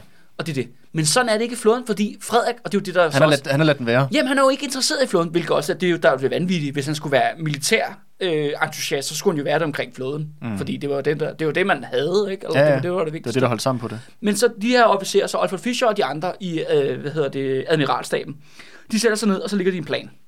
Det, de, det, de har besluttet sig for, er, at de øh, forsvare København ved, at de lægger det, der hedder blokskibe ud foran København, på det, der hedder Københavns Red. Derfor slaget på redden. Og hvad er det her blåskibe? Er det sådan nogle, hvor du synker dem, så de laver sig et naturligt... Øh, nej, de synger dem ikke. Det, de tager, er simpelthen, at de tager alle de gamle skibe, de kan finde, Mm-hmm. og laver dem bare om til flydende kanonbatterier. Okay. Og de ligger så så langt ude for Københavns Havn, at det vil sige, at bombefartøjerne ikke kan skyde ind over byen. Altså bombefartøjerne, de britiske bombefartøjer, De kan ikke nå tæ- på i skudrække ja, af København. man holder dem simpelthen, man skubber dem lige Linjen et, et nogle, ud. øh, nogle sømil ud, ikke? Så, Ja. ja. de, så de akkurat ikke kan nå at, at smadre hele hovedstaden. Mm. Det er det, det, og det hedder så Københavns defin- definition, kalder man det så, ikke? Okay. Og der sætter man de her øh, 18 skibe, Ja. gamle skibe. Og, og når du siger, at du laver dem om til sådan nogle kanonbatterier, er det så, at du bare stiller kanoner en masse op på deres stik? Og så, Ja, man fjerner, man fjerner master, man fjerner sejl, man Ja. ja. fjerner alting fra dem. Og så har du bare, og, øh, så har du bare sådan et flydende fort Ja. med kanoner på hver sin side. Øh, men man tager også en rigtig mange andre forskellige skibe, altså også noget for eksempel, øh, hvad hedder det, stykpramme og mindre skibe, en fregat tager man også. Øh, og sådan noget, hvad hedder det, kanonbatterier. Mm. Altså flydende kanonbatterier sætter man også op i den her linje. Altså alt, hvad man kan finde Mm. for reserverne. Så Ja. det er virkelig en blandet la- landhandel. Ikke? Ja. Du har for eksempel et, et Men det skib, virker også, som om det er sådan en, du ved, øh, det er alt og intet-agtig situation. det er fuldstændig alt. Det er, det er jo nationens overlevelse, der ja, ja. er på spil her. Ikke? Det er det. Og, øhm, og det er sådan her, for eksempel et godt eksempel er, at der er et skib, der hedder, et gammelt krigsskib, der hedder Christian den 7. Ja, ja. Ironisk nok. Men det er sådan en af de der kæmpe store firdækkere. ja. Men det gør man så, det har været, det blev bygget sådan for 20 år, 30 år siden. Og nu siger man, okay, den der, den tager vi nu, og så skralder lortet, og forvandler det om til et gigantisk flydende slot, kan man sige, eller, eller fæstning, borg, borg af træ, mm. og sætter den ud på vandet. Ikke? Men man har også et S i ærmet, og det er, at man har 3 kroner. Ja. Og hvad er Og det findes den, den dag jeg, og jeg tænker, det er, ikke nok, det er nok ikke 3 kroner ude for øh, Roskilde, som Nej. du tænker på. Nej, nej, det er ikke øh, Roskilde, hvad hedder det, RUK Campus, jeg tænker på. Nej, det er den her fæstningsø, der ligger ude i Københavns Havn. Yes. Og den her ø er lige blevet bygget. Mm-hmm. De er lige nået at- bygge den, men den er fa- faktisk, de mangler stadigvæk at arbejde rigtig meget på den. Men de får sat kanonbatterier op på øen. Ja. Ja. Og, det, og det er jo virkelig en fordel, fordi den kan jo ikke synke. Nej. Og bare lige fordi, det, der er jo de der, der er faktisk et par øer, der ligger uden for Københavns Havn. Men Der er de den- fleste er ikke blevet bygget nu. Nej, men 3 kroner er så blevet bygget. Så kroner er noget blevet færdig. Man har i gang med den nummer to, øh, der hedder Lynetten. mm, Men den, men, ja, men den er ikke blevet færdig. Den, der er ingen mænd ombord. Nej. Eller, eller, bord. Der er ikke nogen mænd på den ø, Nej. på den øh, fæstningsø. Det er kun så kroner, og den er ikke engang, de mangler faktisk stadigvæk at bygge, hvad kan man kalde det, ja, skanser. Mm. Det er bare en masse kanoner og en masse mænd, der står, er på den der ø. Men, men det er jo unægteligt en fordel Ja, ja, i den, klart. i, den her, i den her kamp. Og det er sådan her jo, at man har jo vanvittigt travlt i København. Altså Alfred Fischer og de andre, de, altså de får nogenlunde at vide, at britterne kommer omkring den 19. marts, og britterne ankommer så den 2. april. Mm. Og de skal simpelthen nå at sætte hele det her op. Så de har været en to, to ugers tid? Ja. ja. De er simpelthen et race mod, øh, mod tiden.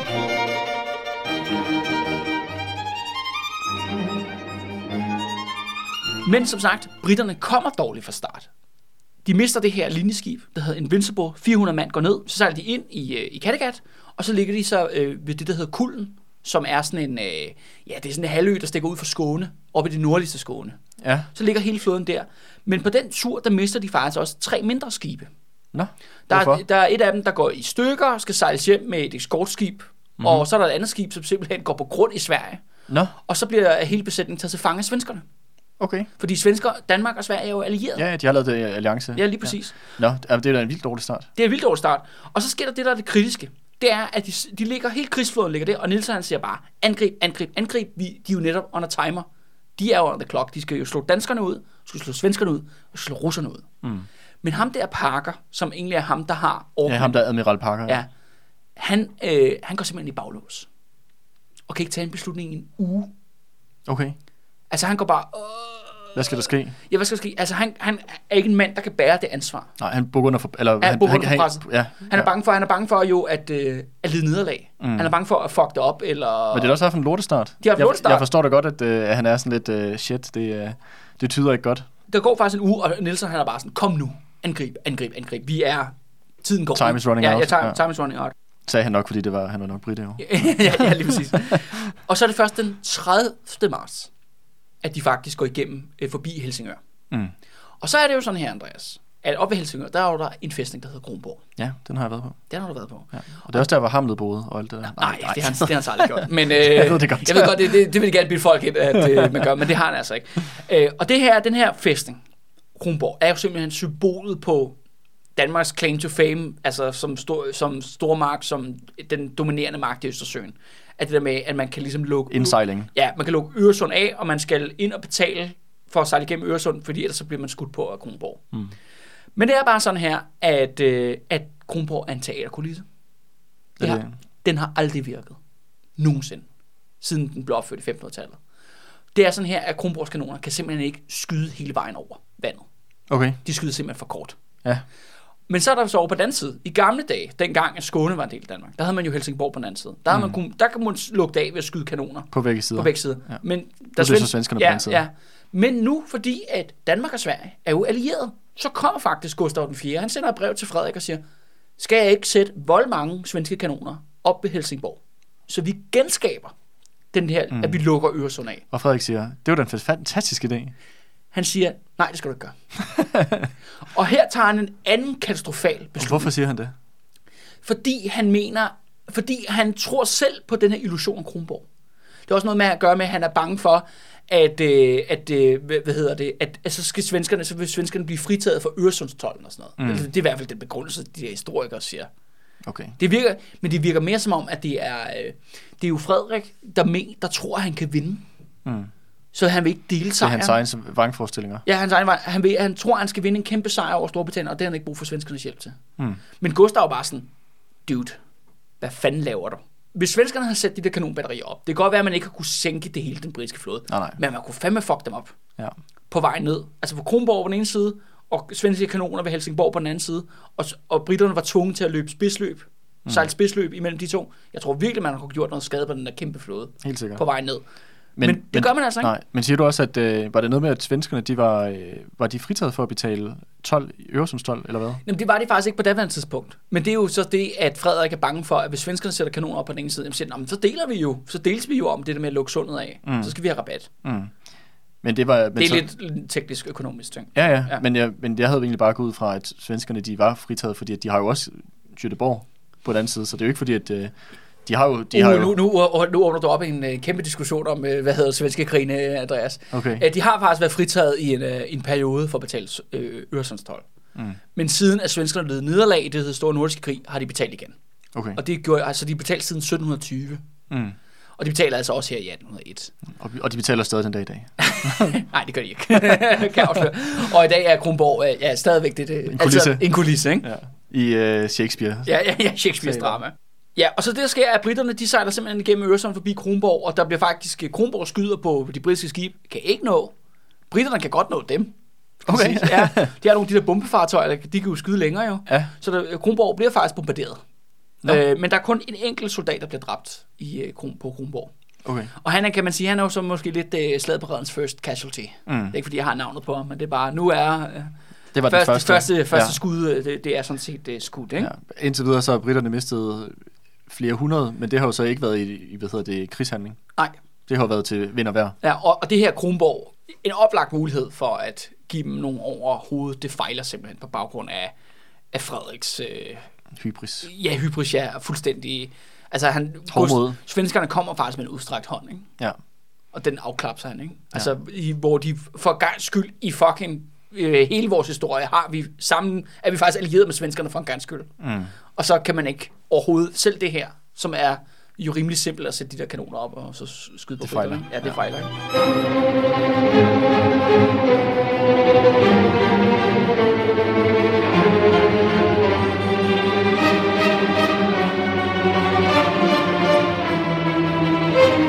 tilbage til København, fordi at, øh, så kommer, nu kommer britterne jo, den 30. marts sejler ned igennem. Og Alfa Fischer og de andre søofficerer, de arbejder simpelthen på, øh, på højtryk. Og de når det faktisk. De når De når sig det til tiden. De når faktisk at blive klar. Altså sætte hele de her, alle de her skibe op. op ved det der med redden. Ja, på redden, ikke? Altså simpelthen lave en ny, en ny kanonmur. Ja. Hele øh, langs øh, havneindløbet til Københavns Havn. Øh, og så de når for skibene på plads, men der tænker de bare, men så når de til det andet problem. De har ikke mandskab nok. Okay, det er også et problem. Det er også et problem. Så de har kanonerne på plads, men nu mangler de simpelthen mændene. Det er sådan her, at de kun kan sammenskrabe 5.234. Dem har de af flådens eget personel, har de i Som København. matroser og. Ja, ja, ja, og soldater osv. Og det betyder så faktisk, at de kommer til at øh, mangle, øh, hvad hedder det, 2.054 personer. Det er også mange. Det er rigtig, rigtig mange. Og, øh, og det de så gør er, at øh, for det første sætter de bud til, øh, til Norge om, at nordmændene skal sende ned, fordi det er sådan her, at nordmændene, de tjener jo rigtig meget den danske flåde. Men de kan da ikke nå at sende folk ned. Men det er så det, Andreas, det når de faktisk. Fordi svenskerne hjælper dem. Nå, Her der hjælper Gustav okay. dem, og, øh, og Frederik accepterer det for en gang skyld. okay. Og det betyder faktisk, Hvordan, altså, er det før, at kommer de, øh, De på, på land, eller hvad? ja, det de organiserer er simpelthen at øh, med heste. Nå, Lyn, altså de sætter simpelthen hestestationer hele vejen fra øh, Oslo, hele vejen ned til, til Malmø, hvor man så sejler dem over. wow. Så det går vanvittigt hurtigt med at samle 1.561 nordmænd. Men det siger også lidt om, hvor langsomt britterne er i deres fremfærd. Og det er jo det. De ligger i den der uge jo. Ja. De, britterne har selv sat sig op til at, at fejle, fordi Mm. de er for lang tid om det. ja. Det, er da sådan, det virker da fuldstændig kritisk, at Ja. du har nølet så lang tid. Du kan se, du kan se der er sådan set øh, der er breakdowns på begge sider. Fuldstændig, Af, af ja. commando øh, øh, wise, ikke? Ja, ja, fuldstændig fejlvurderinger. Ja. Så det er faktisk de her nordmænd, øh, fordi svenskerne simpelthen sørger for, at de kommer op på nogle heste og banker der ud af. Altså Okay. ned, ned øh, langs kysten, simpelthen for at gejle dem ned. Og de her 1.000, øh, ja, øh, 561 nordmænd, de når faktisk frem. Okay, så nu mangler de kun nogle øh, små tusind mænd. Ja, små 1.000 mænd. Og så kalder man sig ud til øh, frivillige i København. Mm-hmm. Man siger, at det her det er opfordring til at... Æret københavnske pøbel kommer, Ja. fra, kommer fra det, Schweiz. det, det er faktisk ikke engang løgn. Det er faktisk lige præcis det, der sker. Er det det? Ja, ja, ja. Men de siger, at fædrelandet er i fare, kom ud og kæmpe. Ikke? Og så Ja. tilbyder de alle, der melder sig frivillige, 15 rigsdaler. Okay, Det, de bliver kaldt så... det lyder ikke som om det er frivilligt så. Det lyder som om det er betalt. Ja, men man får lidt, lidt Ja. ja. godt gørsel, ikke? Okay. Men der er faktisk øh, næsten 2.000, der melder sig. Men igen, Andreas, er der forskel på folk. Fordi det er sådan her, at øh, kontoransatte, der arbejder for koalitionen i deres handelshuse, og selvfølgelig studenterne og djøfferne i embedsværket, de kommer aldrig ud på det skib. De kommer aldrig ud på nogle af de der fartøjer øh, i slaget på redden. Det de gør er, at de indgår i to korps, som man har brug for inde på land, og det er kongen. Sikker afstand. I sikker afstand. Nede i nogle bunker. Ja, og det er øh, kongen og kronprinsens livjægerkorps, kalder de dem. Okay. Som er sådan nogle spontan milits, ikke? Men man kan se, hvordan fucking eliten og døfferne og alle de andre, Ja. De redder sig selv. alle dem, der har tjent på det her, ikke? alle Ja. dem, der har fundet ud af det her med imperium, de sørger for at melde deres sønner og dem selv ind i sådan et korps, der er på land. Ja, og så øh, pøblen, de skal ud og være kanonfoder. Og det er jo det, pøbelen er dem, der ryger ud på mm. definitionen. Ja. Ud i de der både der. Og, men det er bare griner lige kort om de der korps der, fordi i de her korps, der dukker der en, ræ- en række personer op, som, øh, det er ikke fordi, de bliver sådan vanvittigt vigtige for vores serie, men jeg er sikker på, at øh, det kan være, at du kan genkende nogle af de her navne. Mm-hmm. Der er blandt andet nogle meget unge studenter, der melder sig, blandt andet en fyr, der hedder Adam Ønslager. Ja. Hønslager, det er jo øh, man maler. nationalsangen. Nej, nej. Nå, det, det er, Ja. det er, ja, det er, Det er et land. Ja. ja. ja. Og øh, så har vi Anders og H.C. Ørsted, Ja. ja. opfinderen Ja. H.C. Ørsted. Og så har vi sgu også Grundtvig, Nå, præsten. okay. Han melder så. alle de her, de er jo super unge. De er så omkring sådan en 18-19 år på det tidspunkt. Men Ja. ja. de er kræfter med alle sammen med i de her korps her. Nå, okay. Og, og det er Men sådan, er det, er det så i, i den, øh, dem, der står på, øh, inde på land? Ja. Eller, er det- okay. de er ja. ikke med. De er inde på land og synger Johannes Evald, øh, Kong Christian stod ved højmast. Ja. Ja. Det er det, de bruger den her øh, slaget på redden på. Ikke? Okay. Det, det, det, det er deres bidrag til, til det her. Ja, heroisk. Heroisk. Men det er sådan også, at det er jo øh, en, øh, det er faktisk, det er sådan lidt sjovt, slaget på redden er sådan en eller anden form for begyndelse på sådan en eller anden form for patriotisme, og er senere hen er blevet skrevet ind i sådan en national Dan- Danmarks fortælling. Men det er jo så det, Andreas, at det er jo ikke en dansk affære, det her. Jeg har lige sagt, at 1.500 nordmænd er dukket op for, for at slås. Og som sagt, hvem er det, der melder sig frivilligt? Jamen, det er jo pøblen. Det er jo håndværkerne. Det er jo øh, svendene, ikke? Altså håndvær, øh, håndværkersvendene. Og, og så er det faktisk alle, det er en multinational styrke, der går i krig i slaget på redden. Vi har folk fra Norge selvfølgelig, vi har folk fra Island, vi har folk fra Holsten, vi har endda svenskere, der melder sig frivilligt på baggrund af alliancen. Vi har to russere, to italienere, en spanier, en franskmand, en sydafrikaner. Okay. Syv jøder fra den dansk-jødiske religiøse ting der, de melder sig også. 26 indere. 26 inder. De Okay. melder sig simpelthen også til slaget på redden. Nogen fra, nede fra øh, de danske kolonier måske? Ja, lige præcis. Og tre sorte slaver. Hold da op. Hvor, det skal så sige, den ene af dem, han blev så meldt af sin ejer. Ja, okay. Så det var, ja, men, de, men, men de andre to, to, to okay. er på frivillig. Nå, vildt. Okay. Det er jo ikke noget, man, øh, men det- der er nogensinde, Så det er som også- jeg nogensinde har fået Så det er også det fortalt. sjovt, det med, at slaget på redden har sådan meget, åh, Danmark slår England og sådan noget. Det er ikke det, der er tilfælde. Det er imperiet, Ja. der går i krig. ja, men det reflekterer jo lige præcis også, at det er ikke Danmarks krig, det er imperiets krig, som Ja, du også lige, selv siger. lige præcis. Altså, ikke? ja. Og, og der er sådan en stor pat- patriotisme senere hen, øh, så bliver der lavet sådan nogle store indsamlinger. Det er nok, det fører faktisk til Danmarks historiens øh, første koncertturné, eller måske Imperiets første koncertturné, for de tager også til Holsten og Norge. Og hvor det er sådan, nogle, øh, sådan en dansk skuespiller, der hedder Knudsen, som render rundt og synger Johannes Evalds, Kong Christian stod ved høj mass, og så samler penge ind til, øh, til offrene. Mm. Altså, og han rejser hele landet rundt og holder koncerter alle steder, og det er første gang, det nogensinde sker, at der bliver holdt koncerter, og der bliver sådan en turné Nå. rundt i samtlige danske provinsbyer og til Norge og til Holsten. Og det bliver så holdt i forbindelse med nederlaget ved slaget Ja, ja, eller øh, efterfølgende, altså Ja. offrene, kan man Ja. sige, ikke? Eller Ja. dem, der mistede livet.